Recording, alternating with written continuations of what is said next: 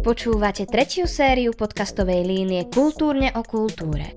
Budeme sa rozprávať o slobodnom umeleckom prejave, inkluzívnych inštitúciách aj o špecifikách queer tvorby. Hosťom tohto dielu je režisér, scenárista a hudobník Gregor Valentovič. Podcasty profesionálneho nezávislého divadla Uhol 92 z verejných zdrojov podporil Fond na podporu umenia. Kultúra je veľmi široký pojem, ktorý sa dá chápať vo viacerých významoch a čo je asi aj dobré, pretože kultúra by mala byť práve prierezovým výrazom rôznych tém, ktorá by mala byť prítomná v rôznych spoločenských témach. Samozrejme, na prvú sa kultúra vníma alebo stotožňuje s umením a s, preja- a s rôznymi odvetviami umenia, ale je to aj v tomto širšom ponímaní spôsob, akým spolu nažívame v nejakom priestore a ako vnímame veci. K filmu som sa dostal ako dieťa, ako pravidelný sledovateľ televízie. Ak by som išiel z toho úplného začiatku, ale skúsim to skrátiť. Vynímal som film ako môj obľúbený druh umenia zhruba od tých tínedžerských rokov, keď som bol posadnutý Harry Potterom pamätám si uh, trivia zážitok, ako vyšiel štvrtý diel Ohnivá čaša. A vtedy som vedel, že pokiaľ stihnem vyštudovať Vysokú školu muzických umení dostatočne rýchlo, možno príde na to, že by sa mi podarilo natočiť ten posledný diel, čo sa mi bohužiaľ nepodarilo. A myslím, že to bolo posadnutie týmito v prvom rade fantázii, e, príbehmi, e, čo bol Harry Potter a Pán prstenov, to na mňa nejakým spôsobom strašne vplývalo a emocionálne to so mnou rezonovalo. Ale bral som to dlho ako iba koniček, ako niečo, čo vlastne, aj keď som mal tento Harry Potter sen, som nevnímal, že by bolo vlastne možné. Tým, že ale pochádzam z umeleckej rodiny, tak e, možnosť umenia ako reálneho štúdia u nás bola vždy na stole. Nebolo to, že, že musím študovať medicínu alebo právo alebo ekonómiu. A tak, keď e, som mal 18 rokov, bol som v maturitnom ročníku, tak vyslovene som sa už rozhodoval medzi hudbou a filmom. Povedal by som, že je to pre mňa dôležitou súčasťou ako prostriedok e, vyjadrovania sa môjho, ako asi tých eh, umeleckých prostriedkov alebo teda z tých, tých žánrov, eh, z tých druhov, je to pre mňa najprirodzenejší spôsob vyjadrovania sa je rozprávanie príbehov. Uh, myslím si, že to bolo pre mňa celkom typické už od malička, že som sa snažil zabávať skupinu ľudí okolo rôznymi, často aj nepodarenými historkami na rodinných oslovách a, a rodinných dovolenkách a vždy som mal ten zmysel pre uh, tzv. storytelling a nejaké vypointovanie situácie. Ja som strašne rád e, písal slohy, keď som bol dieťa. Ja som bol úplný saker, že rozprávanie s opisom, umelecký opis, úvahy, ja som to miloval, jak to decka niektoré neznašali, tak ja som sa vyžíval. Maturitná, proste ona, pamätám si dodnes maturitnú, bolo rozprávanie s opisom, tento strom tu vždy stál, alebo nejak tak sa to volá. A ja som napísal obrovský príbeh o tom, ako sa Žid vracia z koncentračného tábora a nájde vlastne strom uh, už v, v, tom, v tom gete, kde, kde ho oni vlastne už zavreli predtým, ako ho s tým svojho rodinou vyviezli do toho koncentračného tábora a jak sa vracia jediný z tej rodiny, ale ten strom tam stále stojí a úplný hrot obviesli na 17-ročné e, dieťa. Pamätám si, čo písali aj ostatní. Takže ja som to vždy takto potreboval dramaticky prehrotiť rozprávanie týchto príbehov. Um, čiže či film, um, áno, je to to, čo som si vybral, konec koncov, ale asi by som to uzavrel tak, že, že, že jednoducho to rozprávanie príbehov, či v, vo filmovom médiu, alebo či aj v tej písanej forme, ja si scenár vlastne píšem sám, s nejakým, samozrejme s dramaturgami a dramaturgičkami ale veľmi ma baví tá fáza písania samotného. Môj proces tvorby filmu je veľmi dlhodobý. Začne vždy myšlienkou, témou, ktorú je pre mňa po nejakých pár dňoch um, týždňoch obracania v hlave ju nemožno nevypovedať. Že to niečo, čo ma ťaží a viem, že ma to bude dlhodobo ťažiť a, a kváriť. A viem, že tento problém je niečo, čo považujem za fundamentálne k vypovedaniu. Tak sa vlastne stotožním s myšlienkou, že OK, keďže viem, že ten proces uh, tvorby je veľmi dlhodobý, uh, aj pri krátkom filme je to napríklad Droga pol 2 a pri celovečernom filme je to aj 5 rokov, viem, že len také, že toto ma zaujíma, toto by bolo možno cool, to už filtrujem veľmi. Keď mám iba tento pocit, tak uh, to opúšťam keď mám pocit, že to je niečo také, ako som opísal predtým, že, že musím, mám, mal by som, ale zároveň ma to ako stimuluje nejako po viacerých stránkach, tak e, vtedy s tou myšlienkou ostávam. No a väčšinou, keď by sme to roz, rozmenili na drobné, znamená to, že, že myšlienka, napadne mi téma, téma filmu alebo téma príbehu a okamžite za jeden večer vyrobím celú škrupinu toho príbehu.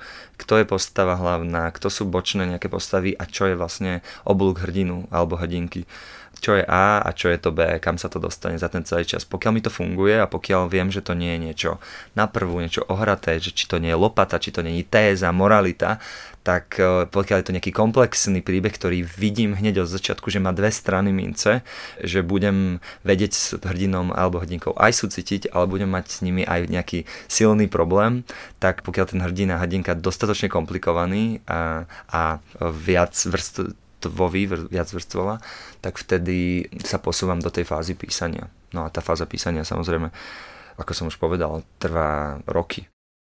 Témy, ktoré si vyberám, nadviažem na, e, na, na to, čo som hovoril predtým, e, sú témy, ktoré sú mne nejakým spôsobom vlastné a ktorým mám pocit, že viem ich vypovedať možno lepšie ako ľudia okolo mňa témy, ktoré si nevyberám, sú, neprenechávam tým, ktorí viem, že ľudia okolo mňa ich vedia vypovedať lepšie ako ja.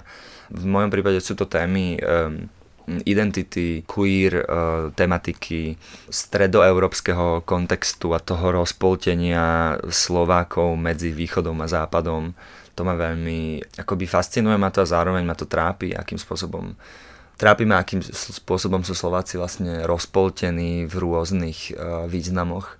Trápia ma témy mladých ľudí, ktorí odchádzajú do zahraničia a a za lepším životom, pretože tu nemôžu žiť úplne otvorený život, aký, aký by chceli Um, zároveň tým, že žijem rozkročený medzi, medzi Slovenskom a Portugalskom, ma trápi uh, aj tie odchody do zahraničia, ten pohľad toho, že nie je všetko ideálne ani v samotnom zahraničí a že človek nevyhnutne stráca veci tým, že ich získava tým odchodom.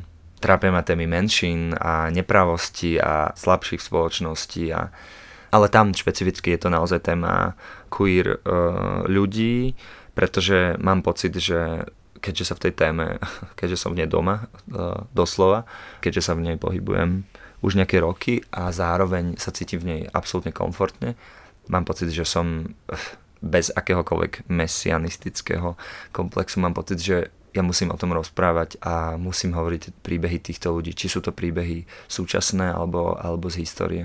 Nedá sa povedať, e, že queer téma v slovenskej kinematografii by, by bola absolútne neprítomná Myslím si, že, že prvým takým queer filmom v samostatnej Slovenskej republike bola Hanna a jej bratia, čo ešte bol film pred 20 rokmi, možno viacerými. Tu a tam sa objavili queer postavy alebo tematika v rôznych slovenských filmoch.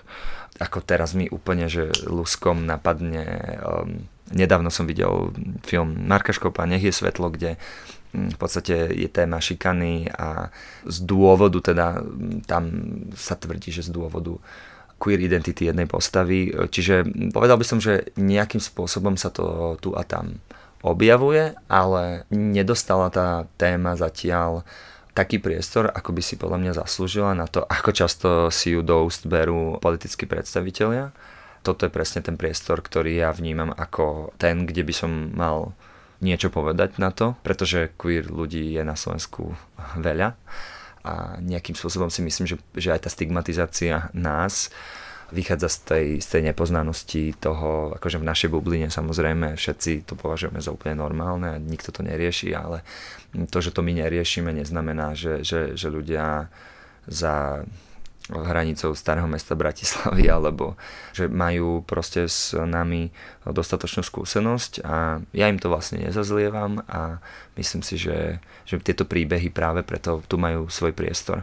Povedal by som ešte dôležitú vec, Queer tematika sa našťastie objavuje čoraz viac v študentských filmoch, tam má vlastne na produkovaných na filmovej fakulte VŠMU, ale teda aj na iných e, školách alebo rôznych koprodukciách slovenských. Tam naozaj táto tematika má väčší priestor a je dobré, že práve generácia týchto tvorcov prichádza do veku, kedy sa majú šancu uchádzať o finančnú podporu audiovizuálneho fondu a iných grantových schém um, a tak máme priestor tieto príbehy vo väčšom počte rozprávať postupne.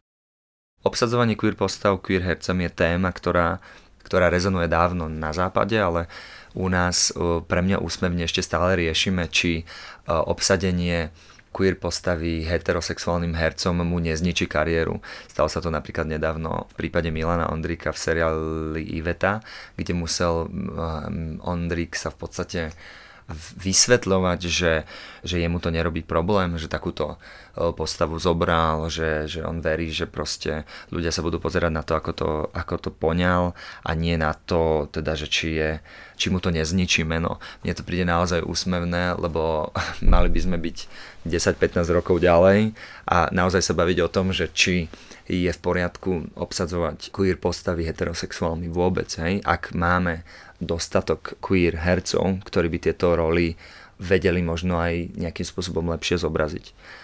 Tu by som povedal, pre mňa samotného je toto dilema, pretože ja sa snažím obsadovať postavy tak, aby som obsadil čo najlepšieho herca alebo herečku do danej postavy, queer či nequeer.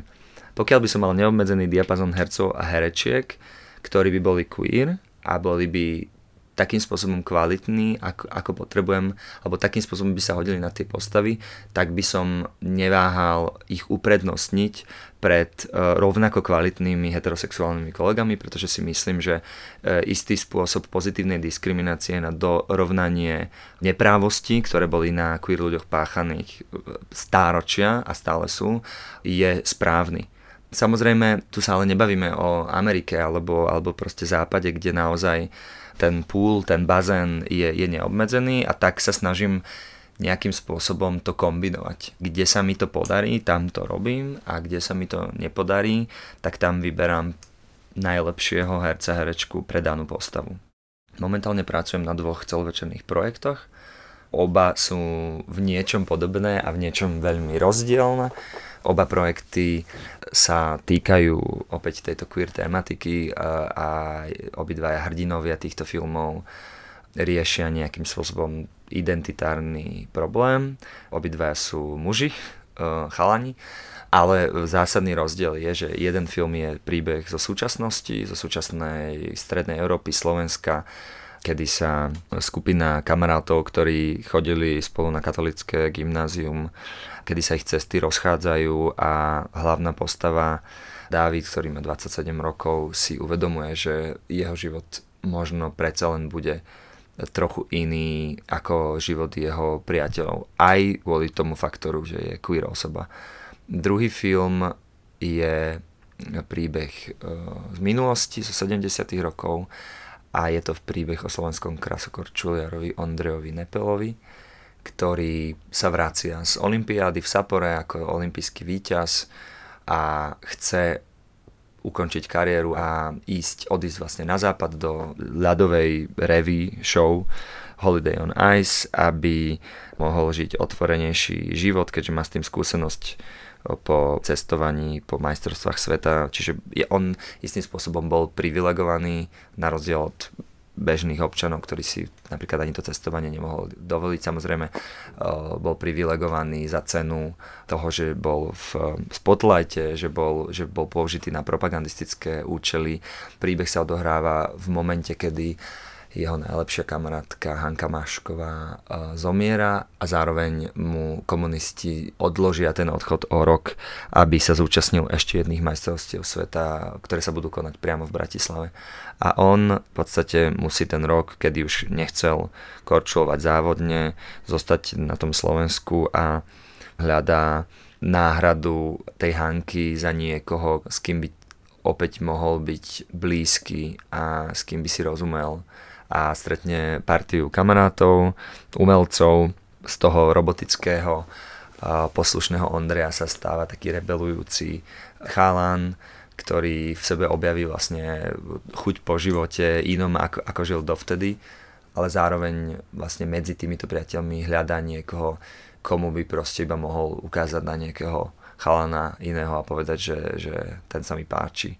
Ale keďže sa píše rok 1972, tak toto je pre ňo ten najťažší krok. A sledujeme skôr takú introspektívnu cestu hrdinu na pozadí toho dosť krutého historického normalizačného kontextu.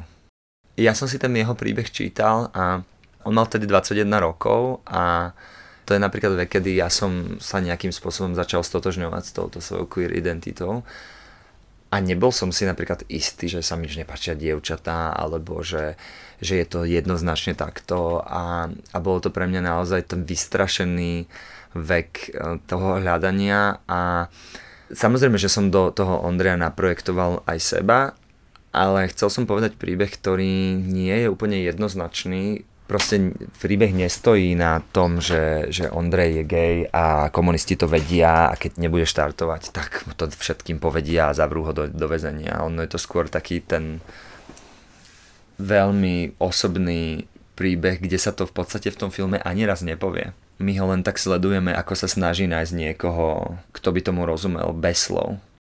Hovorí sa, že film by nemal byť e, terapiou, ani že umenie by malo byť oddelené od našich traum a pocitov. Ja s tým úplne nesúhlasím. Myslím si, že pokiaľ je to proces a aj výsledok, ktorý zaujíma ľudí, pokiaľ sa na to chcú ľudia pozerať, na, na ten výsledok, tak um, sa to s tou seba terapiou nevylučuje. A mne ani nie tak film o Nepelovi, ako ten film 27 o tých priateľoch, ktorých cesty sa rozchádzajú, to bol pre mňa absolútne očistný a katarzný zážitok na tom filme pracovať. Možno to prišlo aj postupom tých rokov, že som ho písal tak dlho, že už som nemohol na tom lpieť a musel som sa posunúť ďalej mám pocit, že v tom čase, kedy som to tak ťažko znášal, že všetci moji kamaráti majú partnerov, partnerky, že sa vydávajú, že majú deti, hypotéky a neviem čo. A ja chodím na party a tindrujem one, v poloplači na záchode. To, že som sa z toho mohol vypísať a to, že to ľudia po mne čítali a že to eventuálne aj uvidia, to bolo nesmierne očistujúce. A tá bolesť pretavená do krásy je dôvod, prečo sa filmu a umeniu ako takému venujem. Nepochybne súčasťou dospievania a e, nechcem povedať zmierovania sa so svojou identitou, ale podania si s ňou tej ruky, je aj to, že skrz filmové médium e, vidíme príbehy ľudí, ktorí sú rovnakí alebo podobní ako sme my. A čistý proces identifikovania sa s hrdinmi a hrdinkami nielen mne, ale každému pomáha uvedomiť si, že nie sme sami že to, ako to máme v našich životoch, nie je nič divné, nie je nič nesprávne, ale že je to proste normálne, že, že to je bežné. Aj keď je to často menšinové, hej, v, tom, v prípade týchto queer tém. Napríklad film Weekend od britského režiséra Andrewa Haiga, ktorý je príbeh dvoch chalanov, ktorí sa vlastne spolu strávia veľmi krátky čas, ale výrazne si ovplyvnia navzájom životy. Je to taký low budgetový britský film, veľmi jednoducho natočený, ktorý sa ma v tých skorších rokoch dosť dotkol. Zo seriálovej tvorby, teraz hovorím veci, ktoré mi tak napadajú, zo seriálovej tvorby to bol napríklad seriál Looking, eh, ktorý mal, myslím, že tri série na HBO a bol to príbeh uh, troch gejov zo San Francisca, ktorí každý rieši nejaký svoj problém ale do veľkej miery sú vlastne už absolútne v súznení so svojou identitou. Ten som pozerával tak, že keď naši došli domov, tak som ho ešte prepínal, teraz už by som to asi zvládol aj s nimi. To bol celkom dôležitý seriál pre mňa.